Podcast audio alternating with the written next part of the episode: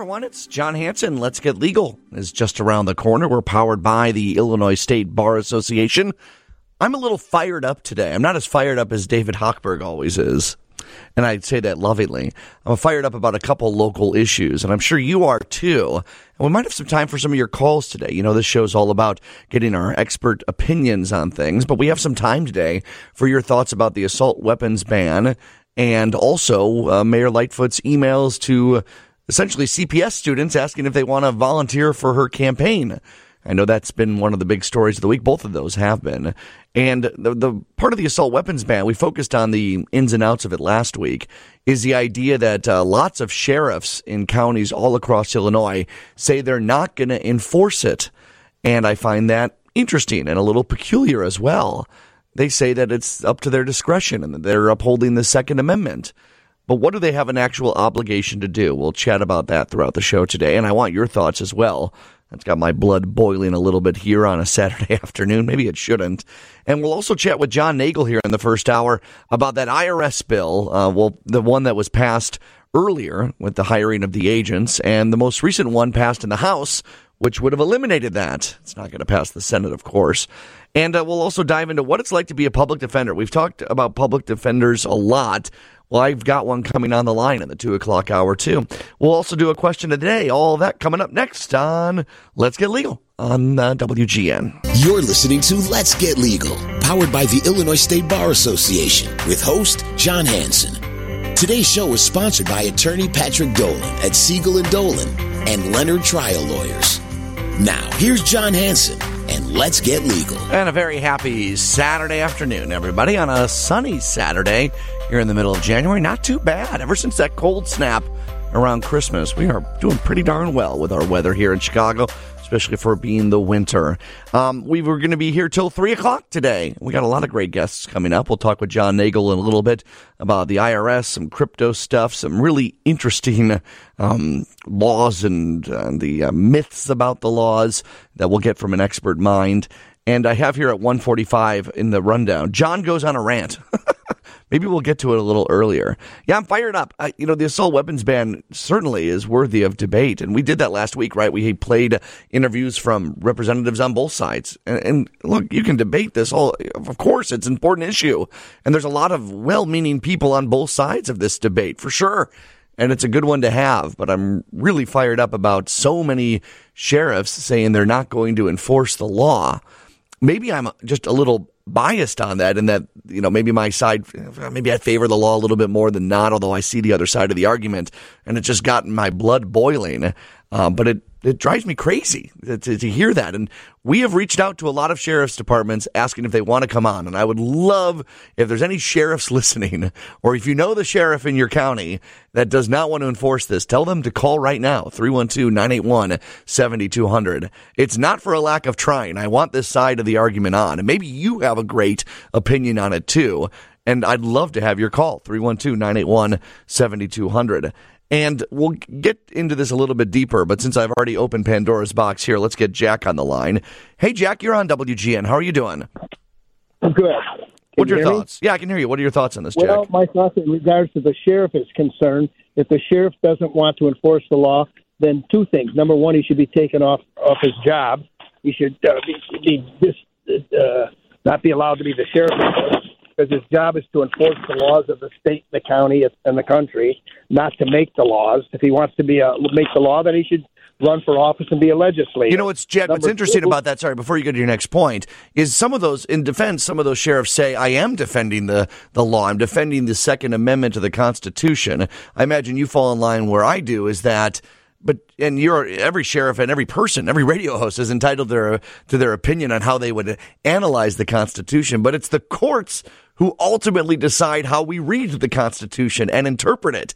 And until they say that the assault weapons ban is unconstitutional, well, that may be your opinion on the Second Amendment. It's not the opinion of the courts until they say it is, Jack.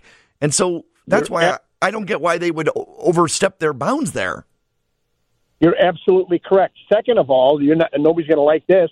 Any sheriff that refuses to enforce the laws is committing obstruction of justice, which is a crime, which is actually a felony if he's a law enforcement officer. He not only needs to be arrested, he needs to go to jail and lose his position as a sheriff. He's committing a felony. The law says that he cannot obstruct justice, and he has to follow the law, whether he likes it or not. Right. Now, I'm not in, I happen to not be against the guns. Mm-hmm. But the sheriff issue is a separate issue. It's not his job. I agree. But I don't think people should carry assault weapons. I don't have a problem with carrying a gun. I don't have a problem with the concealed carry law. But I do have a problem with carrying weapons that are weapons that are assault weapons. They're not. They weren't intended or made for that particular purpose for Joe Blow to carry him on the street and to carry him, even have him at home. Right. So now, Jack, I appreciate the phone call and you're sharing your opinion. Thank you. Yeah, for sure. That's Jack's thoughts. We'd love yours, too. 312-981-7200. I'll save the rant. I shouldn't have even opened this box unless I was ready for it. But I think you all know kind of how I feel about that.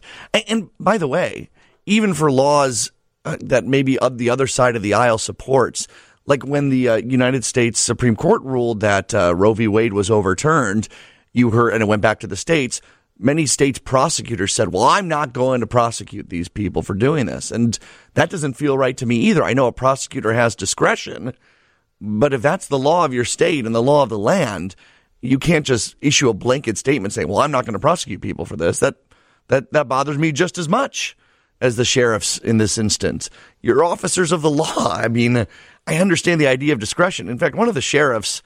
Boy, I'm going into this. One of the sheriffs said, well, we don't always give everyone a ticket for speeding, for going 55 and a 50. We're allowed to have some discretion, and that's very true. But you as a sheriff wouldn't say, we're never going to pull anyone over for speeding. If someone's going 100 in a 20 school zone, of course you're going to pull that person over. So if you're, I understand discretion in certain circumstances, but as it applies to this law, this assault weapons ban, and the provision about people having to register their guns after X amount of days or within X amount of days, I could understand a sheriff saying, well, if we go up to someone and they haven't registered their gun, maybe we offer a little leeway. Hey, you've got 2 more weeks now that you know that this is the case. Okay, I'm fine with that, offering some discretion and some leeway, but you can't just issue a blanket, we're not going to enforce this. At least that's my thoughts on it, but I'm easily swayable. And I want to hear yours, 312-981-7200. We'll get into that a little bit later on as well. I want to get John Nagel on the line. We'll do that after this on Let's Get Legal, powered by the Illinois State Bar Association on WGN. It's Let's Get Legal, powered by the Illinois State Bar Association. We'll get to John Nagel in one moment. I was railing about sheriffs not enforcing the law, even if they don't like it, about the assault weapons ban. Andy has another side opinion. Andy, thanks for joining us today. Thank you. Yes, I'm calling to praise the sheriffs for doing what they swore their office to do, which is to uphold and defend the Constitution of the state of Illinois and the United States, just as our politicians swear when they were just sworn in. Yeah, and that's what a lot of them say. They're defending the Second Amendment, Andy. I'm just curious, though. I mean, the Constitution has been debated and analyzed, and we sway back and forth. The courts change opinions. They overrule opinions. Isn't it up to the courts to tell us what the ultimate determination is, not just any average citizen or any law, especially if someone who has the power of arresting people? Well, it's not up to us. It's up to the courts. Well, but they're going by what the Supreme Court has already done. They've overturned the Chicago handgun registration. Right. Let me pause you right there, Andy. And they've overturned... They did not overturn a federal assault weapons ban that existed for 10 years, and 8 other states have assault weapons bans that are very similar to Illinois', and none of those have been overturned by the Supreme Court. It's pending right now in the Supreme Court and the New York case on the Bruen decision. Right. Because commonly owned weapons cannot be banned, and that's definitely what assault weapons are. They are commonly owned. There's a lot of precedence at the federal level. No, and I don't mean to keep on interrupting you, Andy. I appreciate you calling. That's fine. I appreciate you calling. I really do. This is the kind of debate that we should have as a country, and I welcome it. And I just wonder, though, shouldn't we wait for the Supreme Court to make a decision on the assault weapons ban, and then we go with whatever they say? But again, I point to the fact that these decisions have already been made in the last 10 years. In multiple decisions by the Supreme Court that has overturned those laws. That's why Chicago dropped theirs. That's why a bunch of other jurisdictions have had their laws overturned. And there's cases that are pending now further to go over through it. That's why the sheriffs are reacting the way they did, because there is that. They didn't come up with out of the blue with this decision. They're looking at the totality of the situation. Yeah. And I will further add that if a soldier, police officer, or citizen was following a unconstitutional or illegal law, they would be held accountable for doing just that. And that's what I believe the sheriffs are pointing out. And that's where our politicians failed. If they don't like what they have in our laws, there's a process to amend our constitutions, not dictate law by fiat. That's my point. Andy, I appreciate the call. Thanks for joining us, okay? Thank you. All right. That's Andy's thoughts. I'm sure you have some, too. 312-981-7200. We'll have some time a little later this hour to continue to debate that, but I want to get John Nagel on the line. Not to make you play referee, John Nagel, but we'll pivot here to something else from Gordon Law. LTD.com is the best way to reach those folks. John, how are you doing here on this Saturday afternoon? Hi, John. I'm doing great. How about yourself? I'm doing very well. We've chatted in the past about all sorts of things, and today I want to dive in a little bit quickly here to the IRS law that was originally passed, that was about the hiring of extra agents, and now has been, well, proposed and repealed by the House of Representatives. I think I know the answer to this, but what does it mean now that the House has voted against this? So the House didn't really vote against it. They're trying to backtrack the law that's already been approved and signed into law by the president. So the current legislation that the House just passed is going to go to the Senate next, and there's almost a 0% chance that the Senate's going to even have a debate on this. The House bill is going to reduce the $80 billion that's supposed to go towards the IRS funding over the next 10 years down to about $9 billion. And so that's a significant decrease there, obviously, and it's going to prevent the IRS from effectively collecting tax to support our governments. So I don't think it's even a serious debate that the Senate would consider. You folks at Gordon Law, you're leaders in crypto law, tax law, business law. I'm sure you've read a lot of this law, the original law of the $80 billion in funding. That 87,000 number has really stuck with certain people, but correct me if I'm wrong, not every single one is going to be a new agent, and a lot of them over the next 10 years that are hired are meant to replace retiring agents, so it's meant to fill a gap and also prevent a leak. Am I reading that or misinterpreting that in any way? No, you're reading that 100% correctly. So over 50% of the newly hired IRS employees are going to be computer engineers, programmers to help get the IRS systems into the 21st century. Right now, the IRS typically only accepts any type of documents through fax. It's very outdated. And additionally, they're hiring a lot of customer service representatives, which is one of the largest complaints I always hear from my clients is that it takes 2 to 3 hours to get through to speak with someone. And then when they speak with someone, they are unable or don't know how to assist them, and they have to transfer them, and they wait in line again for 2 to 3 hours. So by adding to the staff there at the IRS, hopefully it allows taxpayers to be able to address their problems directly with the IRS in a much shorter time frame. So, John, I guess what I'm saying is two things can be true.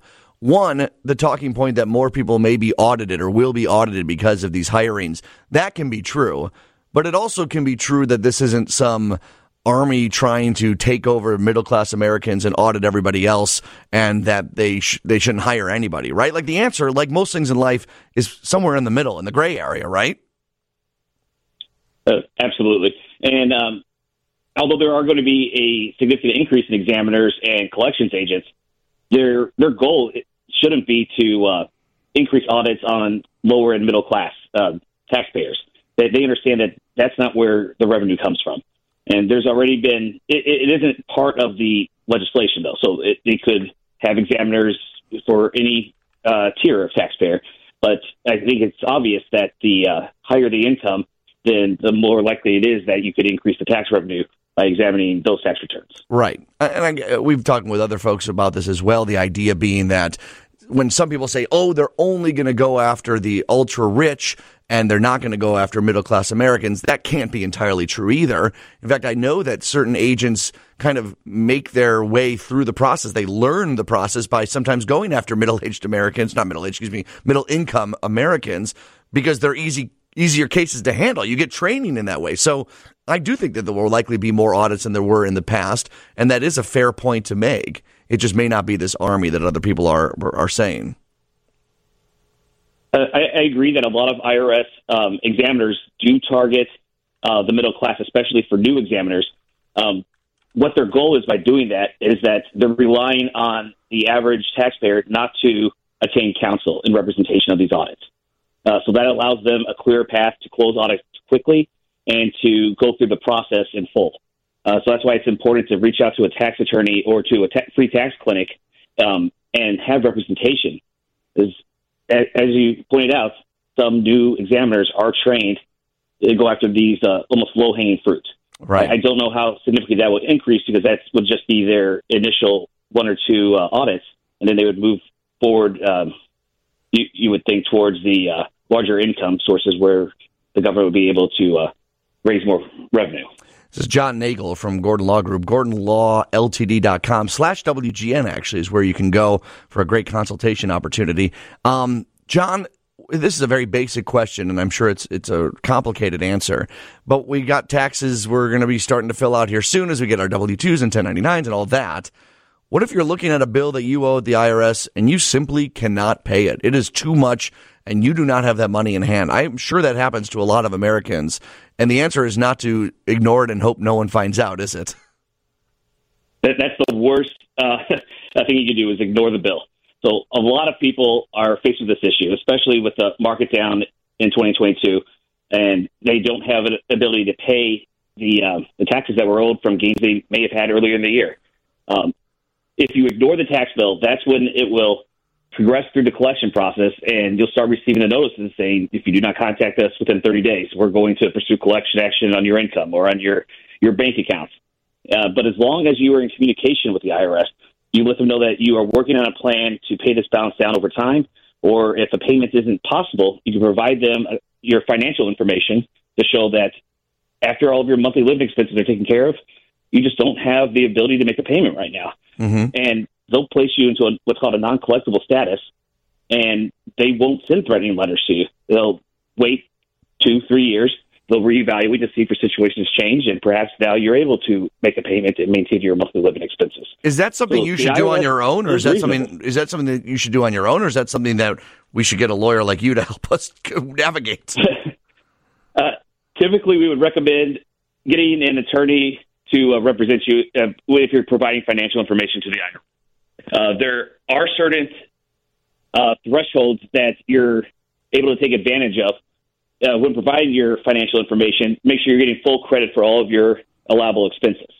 So the IRS will typically allow a single individual to have $785 a month for food and clothing and housekeeping expenses. That's not typical information that anyone off the street would know. And they may tell the IRS, no, I only spend $500 a month. But then the price of eggs and meat goes up the next month, and now they see that they are spending $650 to $700 a month. So you always want to make sure if you're going to have these recurring expenses that if the IRS is allowing you to take that full amount, then you're taking advantage of that in case there is a fluctuation like we've seen in the last couple of years. Right, for sure. All right, I know you guys are doing 15-minute consultations. If folks go to a free 15-minute consultation, if you go to GordonLawLTD.com/WGN. I'm going to read that one more time. It's GordonLawLTD.com/WGN. John, you can hang around. I got a couple more questions for you, okay? All right, 720 WGN. This is Let's Get Legal. It's powered by the Illinois State Bar Association. And the text line is lighting up about the assault weapons ban and sheriffs and the IRS stuff, too. Continue to get those questions on in. I appreciate it, especially all the folks that disagree with me. That's okay. That's what we do here on the show and every show on WGN. We chat about it. John Nagel will continue our conversation here. And John joining us from Gordon Law Group. And John, we hear about scams all the time. Last time we chatted with you, I believe it was after all the FTX stuff happened, and we wondered how the heck it would happen and how it impacted so many people.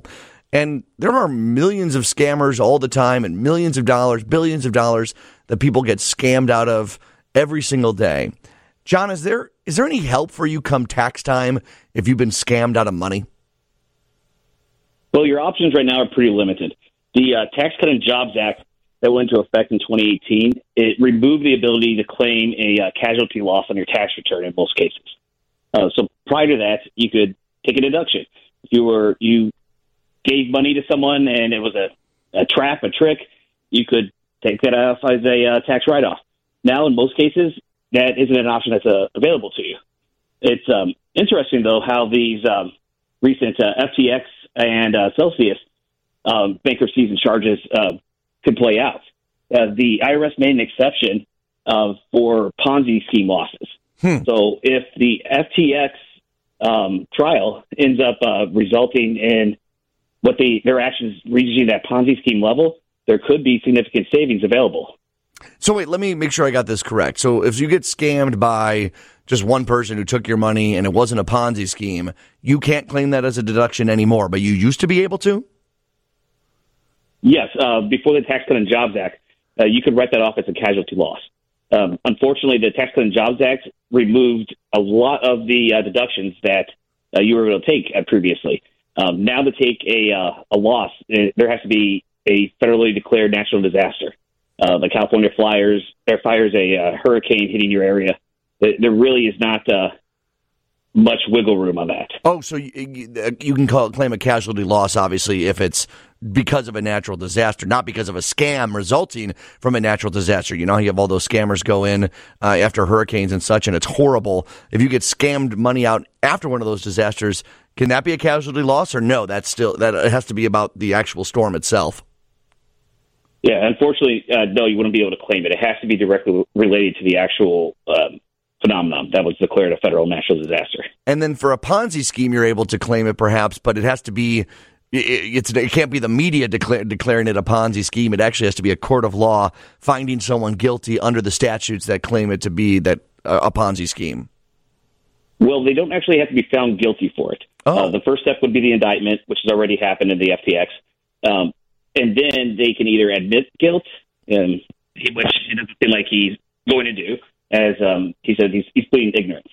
But if the court sees that before a preponderance of evidence that he's likely to be guilty and they issue a court order to freeze the assets, then that is a high enough burden reached in the IRS's eyes that you can go ahead and claim this deduction on your tax return. Okay. John, we've talked, again, 6 or 7 weeks ago when the FTX stuff broke. I actually don't know how long ago that was. That was a guess. Time is a circle now. Who knows? But, John, have there been any newer developments in the last couple of weeks that have opened your eyes or surprised you, or finding out that there were certain institutions that had money in FTX that we didn't know about before? Yeah, it's been very surprising to see how involved himself and then also his officers were in the funds leaving the company in the weeks surrounding the bankruptcy.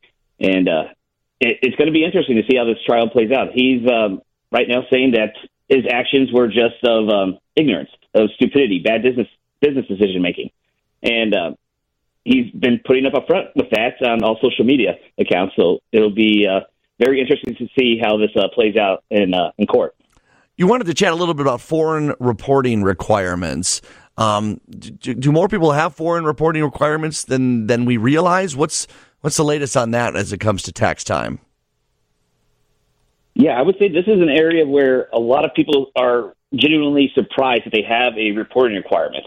So the threshold to have to file an FBAR to report any type of foreign bank accounts that you have is only $10,000. So if you have an inheritance from a granddaughter that lives over in Europe or South America, and it's deposited into a bank account, even if it's just for a single day or an hour, you then have a reporting requirement to file the FBAR form.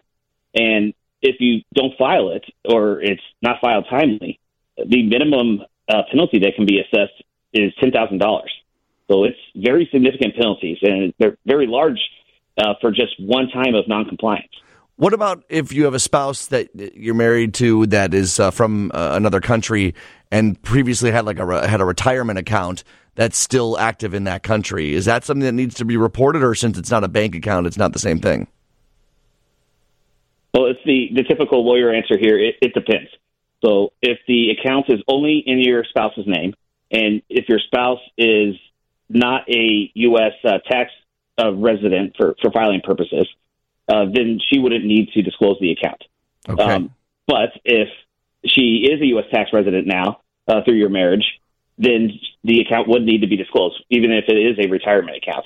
If it's a Social Security account, then it gets a little more complicated, and it depends on the specific treaties that you have with the U.S. has with that country.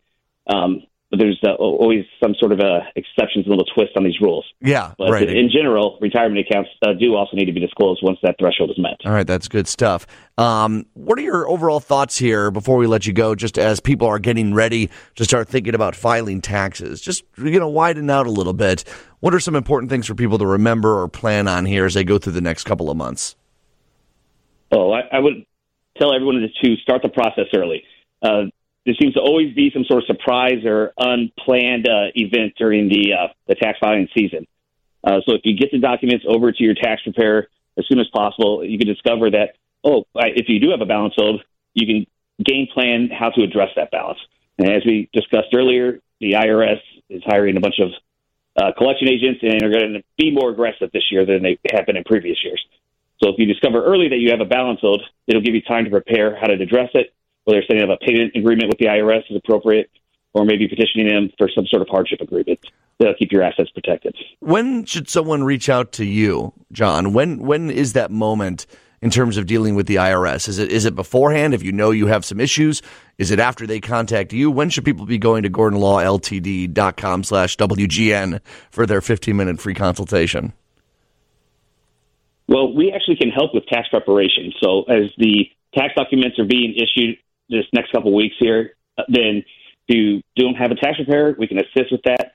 And if it turns out that you do have a tax balance owed for 2022 or for previous years, we can then go over the options to get that repaid to the IRS or to settle it out perhaps, or request one of those temporary hardship statuses where you don't have to make any payments and still keep your assets protected during this process. Right, and you're able to help out with small businesses, too. If someone is brand new as an LLC or an S-Corp and they're a little confused about how that works, is that something you can help with, too? Absolutely, yeah. We can help taxpayers through the decision-making process of determining if setting up an LLC or changing their business to the S-Corp election is the most beneficial for filing in the upcoming years as well. All right, sounds good. It's John Nagel at Gordon Law Group. GordonLawLTD.com is their general website. But again, a free 15-minute consultation. Boy, that is nice to offer. And when you go to this website, I just went to it myself, you can schedule a consultation. GordonLawLTD.com/WGN. And it brings you right to a calendar. You can see John's schedule and schedule 15 minutes with him. John, we appreciate your time. Thanks for joining us. Yeah, my pleasure, John. Anytime. All right, GordonLawLTD.com/WGN. Okay, we got a few minutes after the break to have your calls, 312-981-7200, talking about the sheriffs who say they're not going to enforce the new Illinois state assault weapons ban. 773 chimed in with, law enforcement is under no obligation to follow or enforce the new legislation. It is immoral, unconstitutional, and it will be challenged and overturned.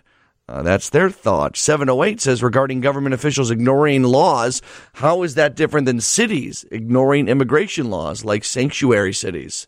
Well, that's a fair point, too, from the 708. We'll talk about that. We'll get your calls in, too. 312-981-7200. Any thoughts you have on that matter, and plenty more coming up next. And I'd love to have your thoughts right now. The lines are open, 312-981-7200. Your thoughts on either the assault weapons bill as a whole that just passed, that pretty much requires everyone that has one of these weapons already to register them within, I think, 300 days. And that seems to be one of the big sticking points that people have to the law, including a lot of sheriffs. Let me read you a couple of the sheriff's departments that have said that they will not enforce this law, which I find strange, and I don't think it's right. But people are bringing up great points on the text line. Call in to 312-981-7200. This is from the Adams County Sheriff. It is my personal and professional belief that this is another attempt to disarm lawful firearm owners and force a number of businesses out of Bureau County, and Illinois as a whole. Our legislators could make better use of our tax dollars and resources by providing law enforcement with legislation that focuses on the real sources of the problem in Illinois and not harassing law-abiding citizens. I may disagree with this part of the statement, but I that is entirely within the right of a sheriff to believe that. And then he says that he believes his duty as sheriff is to protect the rights provided in the Constitution, including the right to keep and bear arms for defense of life, liberty, and property. And then they won't enforce that part of the law. And that's where I would disagree. There's plenty other ones as well. Let's get Charlie on the line here as well. Hey, Charlie, you're on WGN. How are you doing today? Doing all right. Your thoughts on this? You're a lawyer, right? Excuse me? You're a lawyer, right? I sure am. Thank God. All right, tell us your thoughts. We need a legal opinion here. Well, I'd like to separate the issue of the assault weapons ban from what the sheriffs are doing, because it could be about any constitutional issue. So I think that the fever of the issue, you know, gets high, and then people stop thinking about what is really happening. I have 3 points to make. Okay. The first is the Supreme Court in the early 1800s already decided this issue about how laws are interpreted, and the court said in Marbury v. Madison, it is the court that determines what the law is. And so public officials should be very careful in saying that they get to decide what the law is, because we have followed for over 200 years a system in which the court makes that decision. The second point... The Supremacy Clause, too, right? Like, I mean, that is a huge part of the Constitution, well, right? The Supremacy Clause is a little different than the idea of who gets to decide what the law is. Oh, I see. But the state's attorneys just recently challenged the No Bail Act, and they didn't just say they weren't going to enforce the law. They went to court, and they asked the court to declare it unconstitutional, and the courts put a stay on it because they wanted to look into it. So that's the right way to go about challenging a law. And the third point... I'd agree with you on that point. Go ahead. No, I was just going to say I agree with that. That makes sense to me. Go ahead and point number three, Charlie. And number three is we are getting dangerously close to a huge problem when law enforcement says they won't enforce a law. Because the next step, let's say the Supreme Court says it is constitutional. And then others say, wait a minute, we disagree with the Supreme Court. We believe the Second Amendment means this. We disagree, and we will still not enforce the law. And people shouldn't say that can never happen, because that already is happening in our country. And so we have to be very careful about orderliness and who gets to make these decisions. And I would support what the Supreme Court said 200 years ago, that it's the courts to make this decision and not the public officials themselves. I agree with you that this really is a bedrock thing for our country, and I 100% agree about separating the issue of the assault weapons ban versus local officials wanting to do it or not. And it does worry me. I mean, there's sort of this like invisible fabric that keeps our country together, and that is that we ultimately respect what the courts decide. And that's why most presidents, Democrats and Republicans, sometimes issue very strong statements against what the Supreme Court does. But I always appreciate it when they sneak in a line of course, we respect the rule of law and what the court decides. To me, that's important to say that sort of stuff, isn't it? I think it's really important. And the strange thing about it is that tends to be a conservative bedrock principle. And yet we have people who are conservative, who have a conservative interpretation of the Second Amendment, that are not following another conservative bedrock principle. And that's why I think that it's the issue that gets people all hot, and they don't think through this carefully. Right. And Charlie, I have another question for you, and feel free to say this may not be your area of expertise, but someone did bring up a great point about sanctuary cities, and I've been trying to read a little bit more about that. I know that's not a legal term, right? But there are local leaders that often ask their local law enforcement not to, you know, inquire about people's immigration status, and then as a result of that, these communities don't typically honor requests by ICE to detain undocumented immigrants. Do you see that to be just as problematic when a federal agency says this is the law and the courts have backed it up, and then local officials say, well, we're going to ask our police not to necessarily do that? Because I do find that a little problematic. If I'm going to hold a line and say sheriffs are wrong here, then I need to do a little self-reflection about some other things that I felt in the past. You know, that's clearly, you're clearly correct that there is an inconsistency there, The difference here is that somebody is making the interpretation of what's constitutional or not. That's what makes the assault weapons ban and the current issue a little different from what you're saying.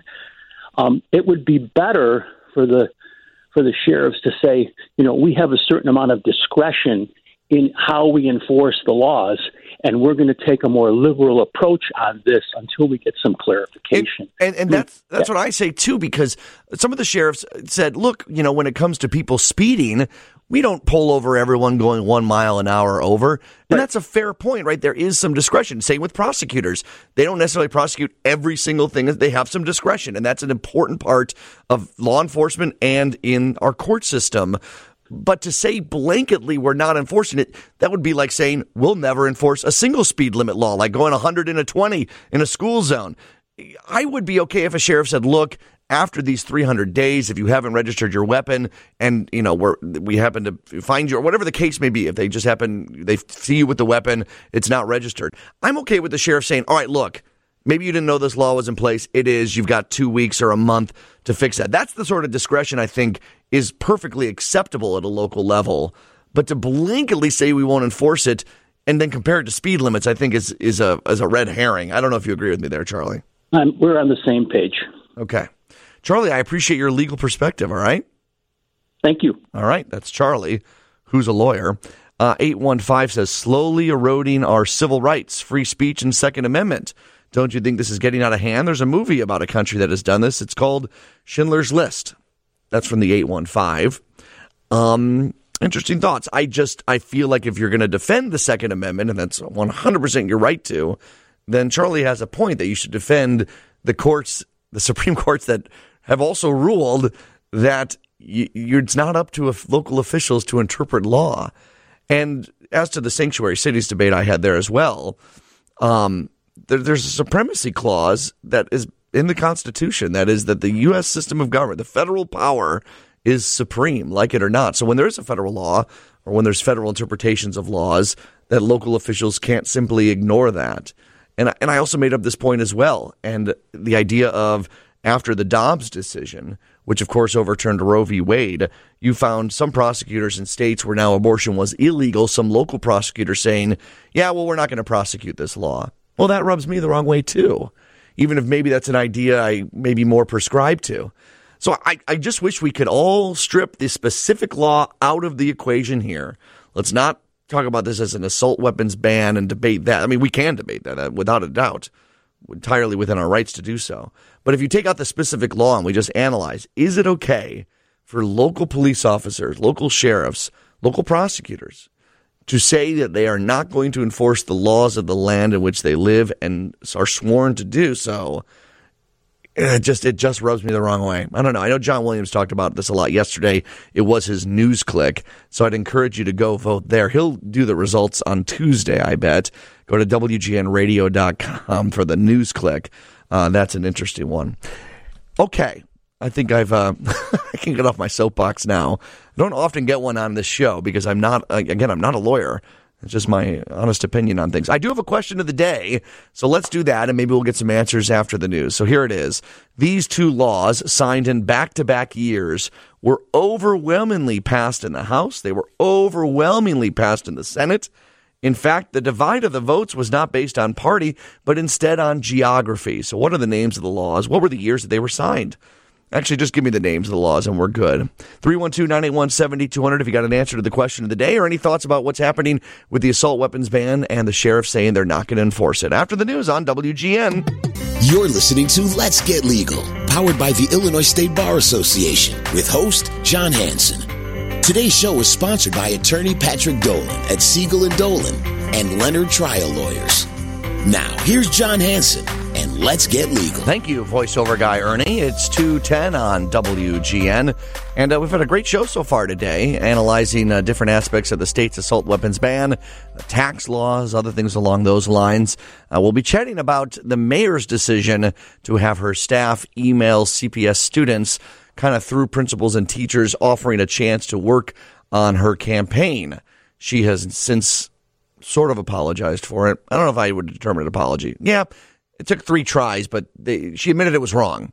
after first staunchly defending it, I might add. She admitted it was wrong, and the staffer wasn't fired, but we'll chat a little bit about that with Mauricio Peña. He works for Chalkbeat, and they cover all sorts of education issues. We're going to find out whether what that was is illegal or if anyone's looking into that. I'm sure they are.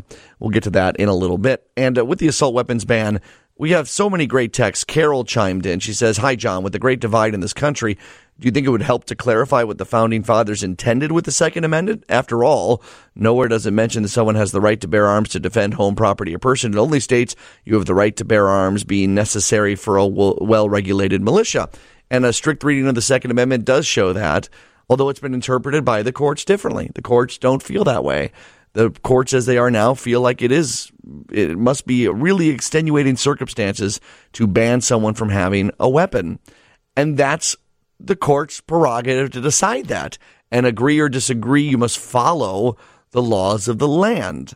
And the assault weapons ban, this is not something new. It is new in Illinois, obviously, as it's going to be signed, but it was a federal law essentially for 10 years, and it was challenged multiple times, but those challenges were rejected by the courts. Could this court ultimately rule differently? We may find out soon. Maryland has an assault weapons ban that is currently in the court system, that is in front of the appeals courts on the East Coast. Okay, that may end up in the Supreme Court, at which point the Supreme Court may say states cannot ban assault weapons. And then guess what? The Illinois state assault weapon ban, gone. That is a court decision, in my opinion, and other opinions too. But many sheriffs in Illinois say, nope, I'm not going to enforce that. And Bob, I think you support those sheriffs. Am I correct in that interpretation? I do, and I think they have an obligation to enforce laws that they deem are constitutional and not enforce those that are not. And I'll give you a reason why. Let's say that the state legislature passed a really egregious law. You know, something like people of one ethnic group had to wear a emblem, or people with red hair are illegal, or something absolutely crazy. If before it gets into the courts, which might be quickly, but still the attorney that was just on, and maybe your opinion is that we should go ahead and enforce that law. Every single time there has been crimes against humanity, it's I was following orders. And I think that's where what we're looking at this as saying, well, we passed the law, start enforcing it, even though they believe, that sheriff believes, that it is not constitutional. So I think he has an obligation. Now, I used a very, very extreme example. No, but I appreciate it. It gave me pause, Bob. It gave me pause. I will say that. All right. I mean, I think that's why. Now, they may be, you know, maybe they'll be chastised at the ballot box. Maybe. Mm-hmm. But for them to say, I don't think this is constitutional, and therefore I am not going to support it. And I think it turns out that the sheriffs really don't enforce it anyway, but I think the state police should have the same position. I think that the local law enforcement should have the same position. We can't just follow orders. Yeah, you bring up a great point about the idea of an emblem, right? And I know what you're alluding to. You know what I mean. I know, of course I do. Of course I do. And Bob, you made me pause there. I do feel, and you're right, if someone passed that, I think most of us would say, no, do not enforce that. That is absolutely wrong. And we would chastise officers for doing it. You're right. And so but I guess I would feel that would go quickly through the courts as a very quick violation of the First Amendment and tossed, and I would trust that would happen quickly. But you're right, there would be people tossed in jail in the meantime, and yes. That's not cool. That's not fair. So you bring up an interesting point, Bob. I will certainly give you that. I wish I had an alternative, but I don't. Yeah, right, because I just don't. Because you're right, that would be so extreme that I wouldn't want someone to enforce that, but I don't want to get down this road where then, like, let's say, so we have laws in the state about, you know, kids being left unattended. You know, I live in Downers Grove, and there's, you know, laws about, like, you can't let a 5-year-old babysit a 2-year-old for 3 hours. If a state's, right. if DuPage sheriffs decided and local municipalities said, you know what, that's intrusion into the family structure of life, let kids do what they want to do. Should we let them ignore those state laws? I guess that's an example on the other side of the argument, right, Bob? Yeah. Exactly. Wouldn't that be crazy to let them do that? Yes, it would. The point, I guess, where I was going is that sometimes we can't wait for the court. Yeah. In other words, because this law is going to be challenged. It will be. 100%. And who knows which? And if it goes to the Supreme Court, it could take a year. Yeah. Well, in the meantime, we could actually prosecute people under a law that is not going to pass constitutional muster. Right. That's an interesting point. It is, and I don't know where it's going to end up, but I think reading the tea leaves, you might very well be right. And we may know sooner than later because Maryland, again, is going through this similar thing. Yes. So enjoy the show. Bob, you made me scratch my head there. I like it. Have a good one, okay? Okay. You too. Bye-bye. I love our listeners. I was so ready to slap Bob down with an argument, and he stopped me cold in my tracks. 312-981-7200. You're more than welcome to do the same. I appreciate the phone call there. Let's try and get an answer to the question of the day. These two laws signed in back-to-back years, overwhelmingly passed in the House and in the Senate. In fact, it didn't divide the voters based on party, but instead on geography. Let's go to Mike. You're on WGN. Hey, Mike, what are the two laws I'm talking about? Well, anyways, I want to go back to Bob, and that was a great debate there. Yeah, wasn't it good? That was fantastic. I like to listen. He should be a regular on your show. Yeah, Bob, call on back. You're welcome any week. That would be awesome. Right, that was good stuff. Anyways, I think the two laws had to do with MLK Day and President's Day. And I would say somewhere in 89, 91, under Bush or, Reagan. Something like that. Boy, Mike, that's not the answer I had, but I'm going to look that up because you're right. MLK Day was passed very overwhelmingly, but there were some geographical differences. I know Arizona was very upset by passing that law. And, I don't know. There were geographical differences with President's Day and MLK Day. I think it was more east to west of Mississippi. I'm going to look that up. It's not the answer I'm looking for, but I think that I might have a little debate. Yeah, you might, Mike. We'll keep your. Can you write down Mike's phone? We'll write down your phone number, Mike, just in case you happen to be right there. Thank you so much. Let's go to Reed. You're on WGN. Hey, Reed. Good afternoon, young man. How are you? Okay, so I'm good. I'm good. Your show is very thought-provoking and entertaining. I appreciate that. Thank you very much. What are the two laws you think? Oh, thank you. Well, I liked when you litigated the Grinch thing. On, I think with Mike Leonard on Christmas Eve. Yeah, that was fun. That was really funny. Thank you for saying so. So I'm going with the Black Code Law and the Jim Crow Law. I can't give it to you because those aren't the names, and I think the Jim Crow law is a little bit different. You're on the right track, Reed. So thank you for calling. You're going to help someone else out with that call, Reed. Thank you for listening, too, okay? You're welcome, sir. Bye. Yeah, thank you for the kind words.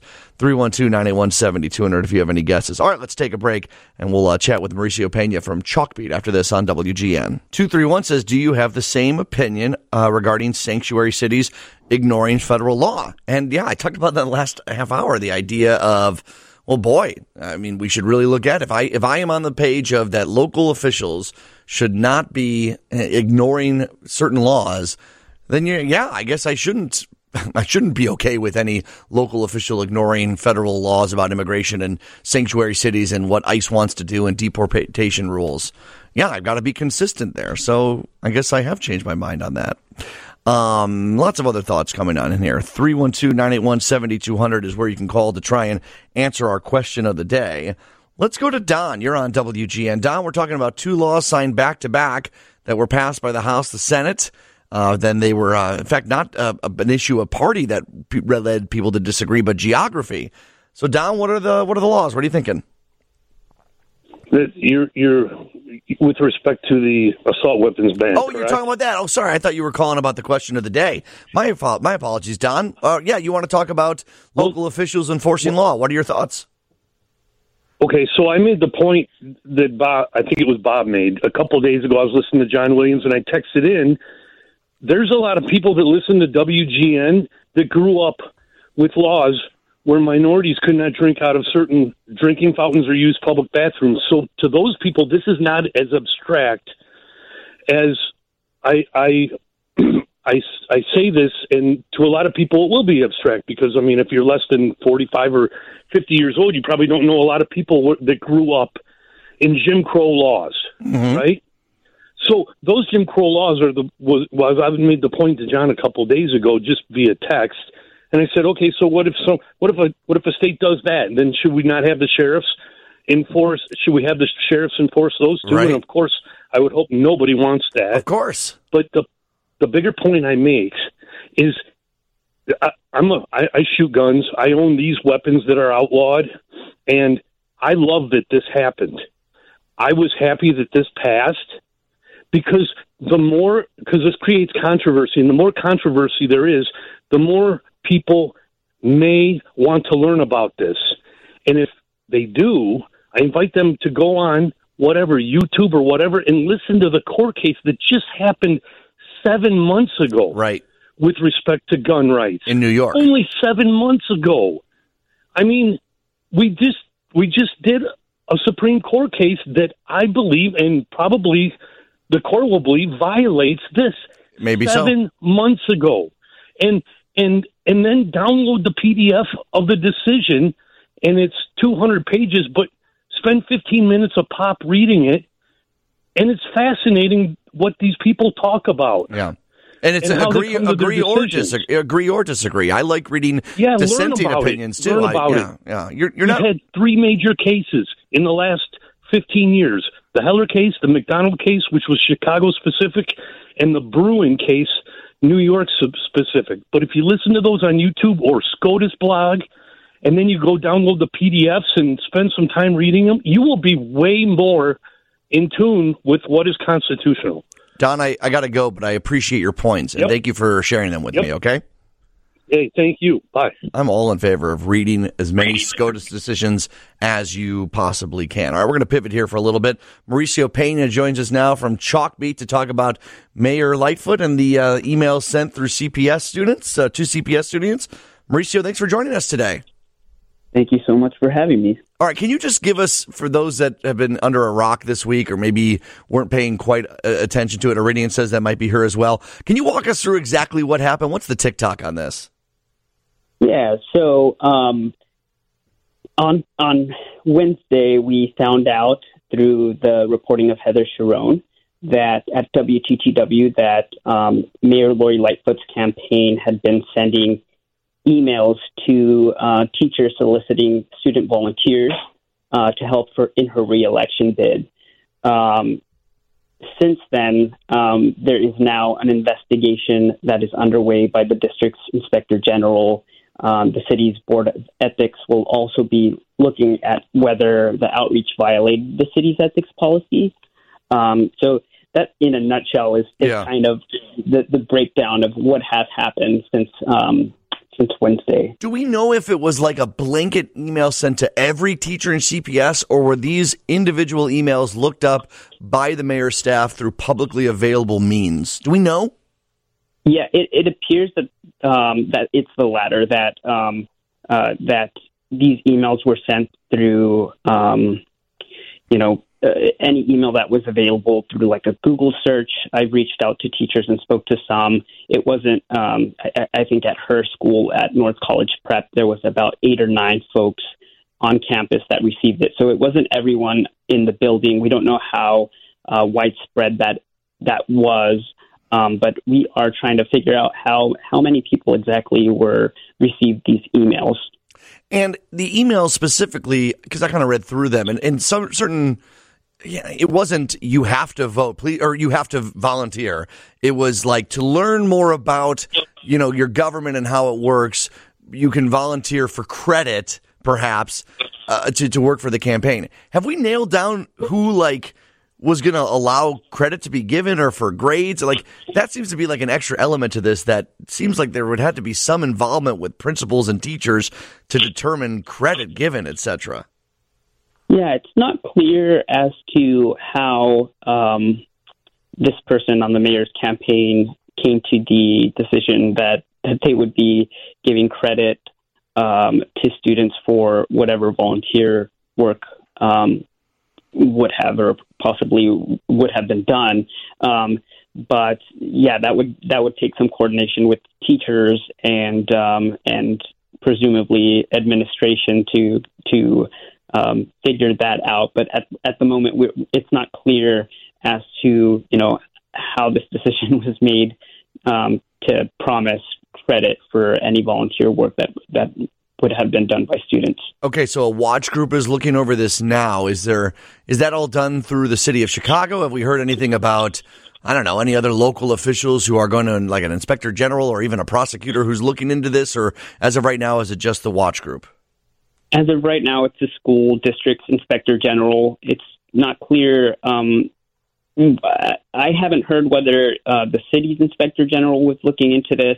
But the city's Board of Ethics will be looking into it, and it'll be the subject of the hearing, which is happening on January 23rd, to see what, if any, violations may have taken place in these emails.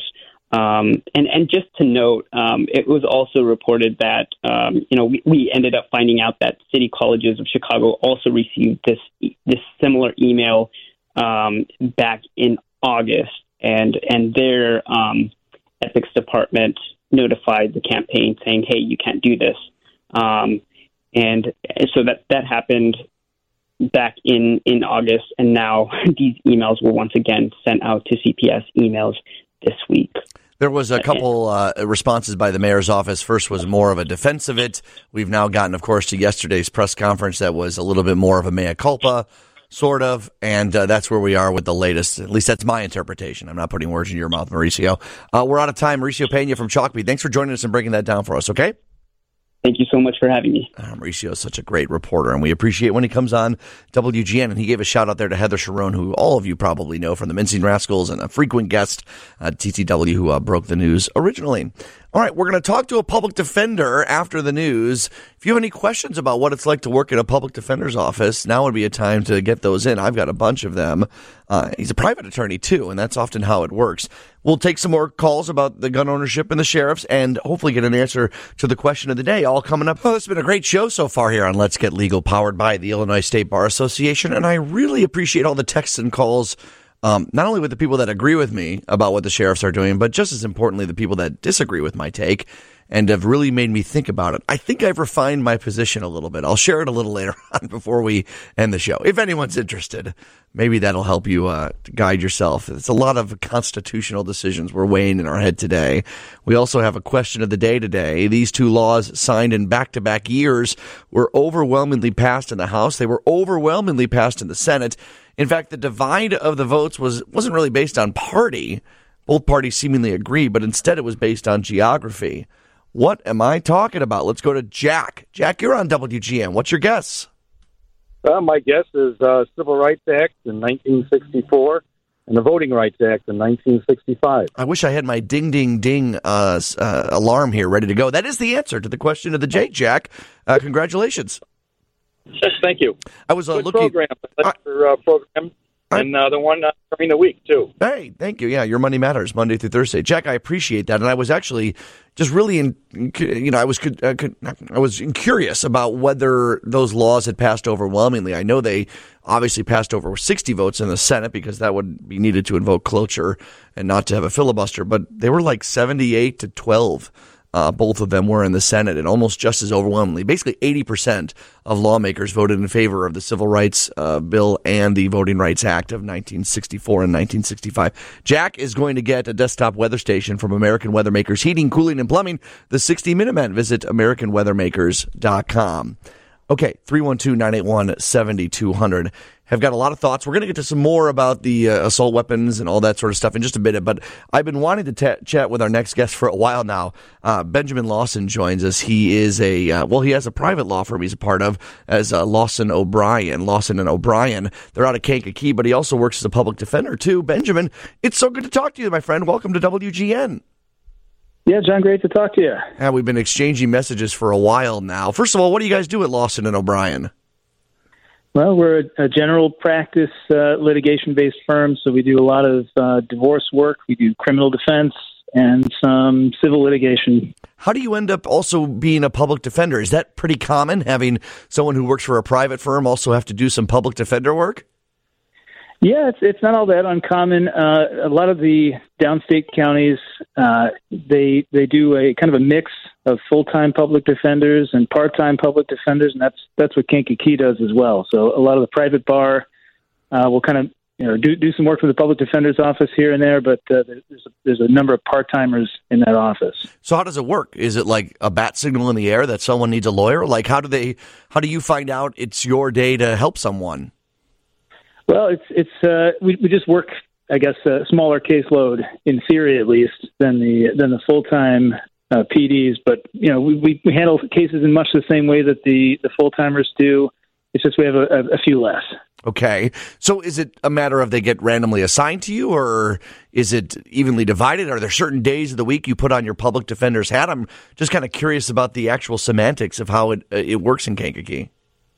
Yeah, well, it's not quite as cut and dry. I mean, I think they're assigned whenever cases get assigned, and we just get a few less of them as part timers.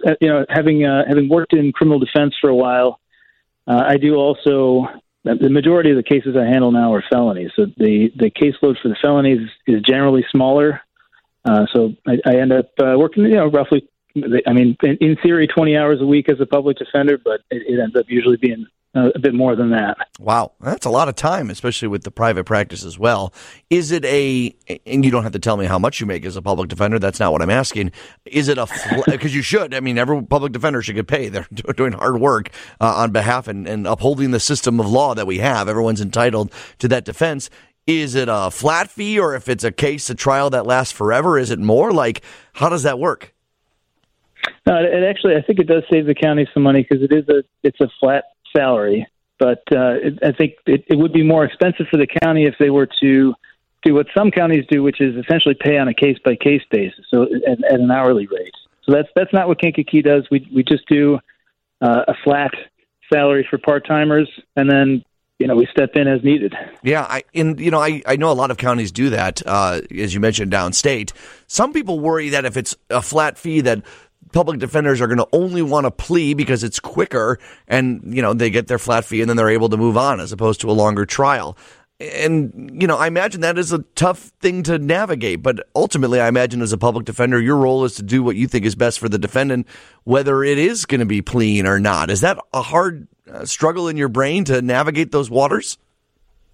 Yeah, I think that's something that every public defender has to face, is the thought in people's mind that as a public defender, we're not working as hard for the clients, or that we're not, some people say we're not, quote-unquote, real lawyers. The truth is, and at least in my practice, I don't distinguish at all between my own private clients. I do handle criminal defendants privately in our private practice, and I don't draw any lines or distinctions between how I handle those cases and how I handle the public defender case. Interesting. Do you feel like public defenders get a bad rap in the media? Yeah. I mean, I think people sometimes misunderstand the role of public defenders. If you look at the justice system, as people have this misconception that it's good guys versus bad guys, and I think that's kind of a misconception of how the system works. It's really more that there's a prosecutor on one side and there's a defense attorney on the other, and somewhere in the middle you're going to get something maybe resembling the truth, but it is a very common misconception that the public defenders are representing bad guys because they like that. I think the most common thing is people ask me, how can you defend these people, right? And the truth is, I'm not defending murder or burglary or theft or anything like that. I'm not trying to convince anybody that those are good ideas, that they're right or anything like that. I'm trying to defend a specific person. I'm trying to defend that person's rights and to make sure that the process unfolds in a way that is legal, and that the person who's accused of the crime, no matter what kind of crime it is, no matter how awful it is, isn't convicted using illegal evidence or tricked into doing something they don't understand, I'm here to make sure that the process works the way it's supposed to. Right. Well, you're there doing the thing that then ensures that if I am innocent and charged with something, that I'm not going to, I'm less likely to go to jail, because if the laws are followed to the letter of it, whether someone is completely guilty or they're completely innocent, it doesn't matter. Defending that every day makes it more likely that someone like me, if I was innocent, I would hope so, would be defended, right? Yeah, exactly. And I think all it takes to realize that is just maybe a little bit of healthy skepticism, because the state makes mistakes at times. They're people too. The state's attorneys are human beings, and I think they'd be the first people to admit that sometimes they get things wrong. And if somebody's accused of a crime that they didn't do, I think it's unequivocally a good thing to set that person free. And, to be clear, I don't want to say it's not necessarily the fault of the police or the prosecutors when things get mischarged. Sometimes, people come in and they say false things to the police, and it's important to listen to people and to believe them, but it's also just as important to weed out the people who might not be telling the truth. Right. And that's part of what my job is. Do you feel like you're better in your private practice? And we're talking with Benjamin Lawson from Lawson O'Brien. Do you feel like being a public defender part of the time makes you better in your private practice? I think it's something that my partner and I agreed when we first joined up in 2014, that it was very important to both of us. And that's part of what makes our partnership work, actually, is we're both part-time public defenders, and we're both really passionate about public defense work. And, while it's true that it's not the most lucrative job in the world, and we probably could make more money doing other things, both of us really enjoy it, and both of us are committed to it. And so I think it's what makes the job worthwhile for me. It's a job that I love doing.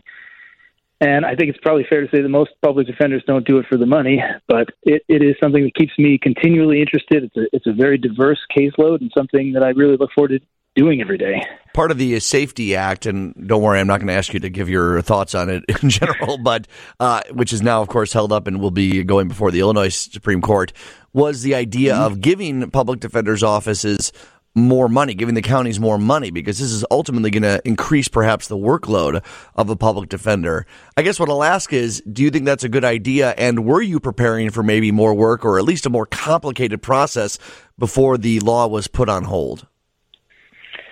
Yeah, I mean, in short, yes. There's a real lack of funding for public defenders' offices across the state. That's a separate problem from the Safety Act. I think the Safety Act kind of touched on it and realized that part of implementing the Safety Act is going to require a lot of new procedures, a lot of additional time and resources that are going to strain some already strained offices.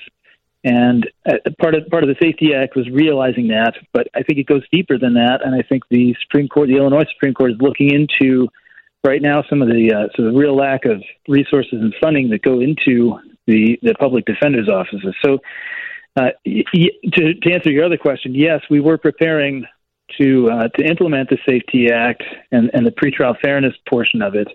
And I think it was going to be tough, because it does require more time and more resources toward public defense. For sure. We're chatting with Benjamin Lawson from Lawson O'Brien. All right, I ask most folks who come on, most lawyers, for their first time on Let's Get Legal, was there a scene in a movie or a TV show that made you want to be a lawyer? What was it that drove you to law? Ooh. I watched a bit of Law and Order, but no particular scene or movie or anything. No, I think I've always liked the idea of trying to help and give back to people. I like the aspect of the job that involves some degree of counseling. They call attorneys counselors, and I think that's completely true. Half of what I do in my office is basically counseling in some sense. So I do like that aspect of it, and I think. It feels good to be able to help people out sometimes. Yeah.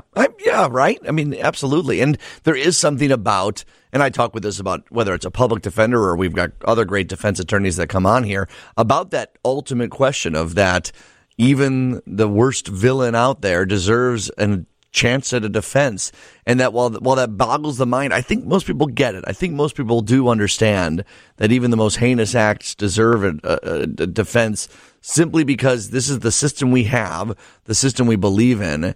And you can't believe in it all the way if you don't believe in the idea of even the worst getting a defense. Not saying that that's who you're always defending, men, but I do think most people get it when you break it down that way. Yeah, and you know, you can also think of it like, you know, the prosecution, they always have a trained and experienced attorney on their side. The state is represented by the prosecutor's office. That wasn't always the case for defendants. I mean, up until basically Gideon versus Wainwright in the 60s, people had to represent themselves and go up against, every time they had to go up against a trained, experienced attorney. But you know, the whole point of having a public defender is to even the playing field a little bit, so that if somebody is accused of a crime, they do have somebody there who at least knows the system a little bit, has been around before, and can give them advice about it. I have to admit, I did not know that Gideon versus Wainwright was in the 60s, and that was the ultimate decision that led to public defenders. I always assumed that was part of a bedrock of the original interpretation of the Constitution. So public defenders really weren't a thing until the 60s? Yeah, that's the seminal case that essentially created the public defender system throughout the states. It did not used to be widespread that everyone. I mean, it is. You're right. It's in the Sixth Amendment of the Constitution that you're entitled to an attorney, but the interpretation of that was kind of narrow for a long time. I think it used to be true that in federal court you would have one, but in state courts it was not common to have an attorney appointed for you. Interesting. Well, you learn something new every day on this show. All right, Ben, we appreciate you joining us. Who should be reaching out to you? I know you guys do work in Kankakee County, Iroquois County, Will County as well. What sorts of folks should be reaching out to you if they need some help? Well, like I said, we do anything that involves going to court. So if it's family cases, criminal defense, we do plenty of that stuff, and a lot of civil litigation as well, even down to small claims. So, yeah, anybody in those three counties in particular, Will County, Iroquois County, but especially Kankakee, we do quite a lot of litigation in all three. All right. Ben, I really appreciate connecting. We'll do this again soon, okay? Yeah, thanks, John. I appreciate it. Oh, and by the way, the website is LawsonO'Brien.com, and they got a phone number up there as well, 815-450-9702, 815-450-9702. That's LawsonO'Brien.com. All right, Ben, take care, all right? Thank you, John. Yeah, good to check up with him again. All right, it's 2:52. I think I've settled my brain on an answer on terms of where I land on this sheriff thing. Bob made me think real hard at the top of the hour. I think I have an answer. Your thoughts, too. Any final thoughts on whether sheriffs or local officials should be allowed to interpret laws how they see fit and prosecute or arrest people based on their interpretations of the Constitution? Boy, it's an interesting debate. We've had some really great thoughts on it. We've got a couple more minutes for a few more after this on WGN. All right, just about done here with Let's Get Legal, powered by the Illinois State Bar Association on WGN. The 708, Dennis from Forest Park had an interesting point. This is going back to Mayor Lightfoot's email from her staff suggesting that CPS students for credit could volunteer for the Lightfoot campaign, which, of course, I mean, at the very least, it was an icky crossover of the line that is between the idea of that the mayor obviously, you know, appoints people who run Chicago public schools, et cetera, to ask students to work for her campaign. That, I don't think anyone out there didn't feel that that was icky. Whether it was illegal or not, there's some debate there. But Dennis pointed out that most schools have a program where students are to volunteer for community service. Yeah, and I agree. And I think Dennis is making this point, too, in his text, that I think there was a right way to do it, right? Like, I agree. It would be great for students to volunteer for candidates for the office in city or volunteer for the Chicago Board of Elections. I think what the mayor's office could have done is send, hey, look, students can volunteer for any of the campaigns, right? Here's a general email that will be distributed to all the campaigns then if you want to volunteer. Or here's a list. There's 9 candidates in the race right now. Here's a list of all the 9 emails for which you could reach if a student wanted to choose a campaign to work for with the candidate that most aligns with their views. And then maybe some do go work for Mayor Lightfoot's campaign. Okay, but at least you, even the playing field there, there was a way to do it. And there was also a way to apologize for what happened Both of those failed miserably. And in fact, it took 3 or 4 comments to clarify. I won't go into this much longer, but I think there was a right way to do it in the mayor's office and a wrong way. So many discussions going on. We got some great thoughts about federal and state laws and the divide between those. A lot of callers, you know, have been asking about the assault weapons ban, either in favor of it or against it. And that really is an important question and a debate to have. And Marianne, I know that you feel like that you agree with this law and disagree with what the police are doing. Am I summing that up right, Marianne? Yeah. Hi. How you doing? Good. I agree with you, right? That the police shouldn't determine what a law is. Do you feel that way about laws you disagree with, though? Do you feel like your local officials should still defend the law, even if it's not one that you like, Marianne? Offhand, I can't think of a law that I really don't like. Right. But you could see the point of someone saying, well, what if it was a law that you hated? Would you want your local officials arresting people for it? I guess that's what makes it a tough question, Marianne. You know what? It depends on the law. Right. You know, if it's something that's really, really, really minor, okay, panhandling in the street or something like that, you just shoo them away. Yeah. I had told your producer back during the summer, somebody had the nerve to call your station during the day, identify himself as a Chicago policeman. He said he does not believe in the bike lanes that are painted on the streets, and he will not give anybody a ticket that rides in the bike lane, and he rides in the bike lane in his private vehicle. I remember that phone call, Marianne. Hey, we're running out of time, but I know what you're saying and kind of getting at, and I appreciate your thoughts on the Mary. That's Marianne, the idea being that, hey, if it's a law and it's a painted bike lane, please follow it. I'd agree with that. Here's where I ultimately land on it. Bob brought up some great points early in the hour that if you were to have a law saying if you're a certain religion, you have to wear an emblem. Of course, I think we're all knowing what that alludes to. Would I want a sheriff to defend that law? And the answer is, of course, no.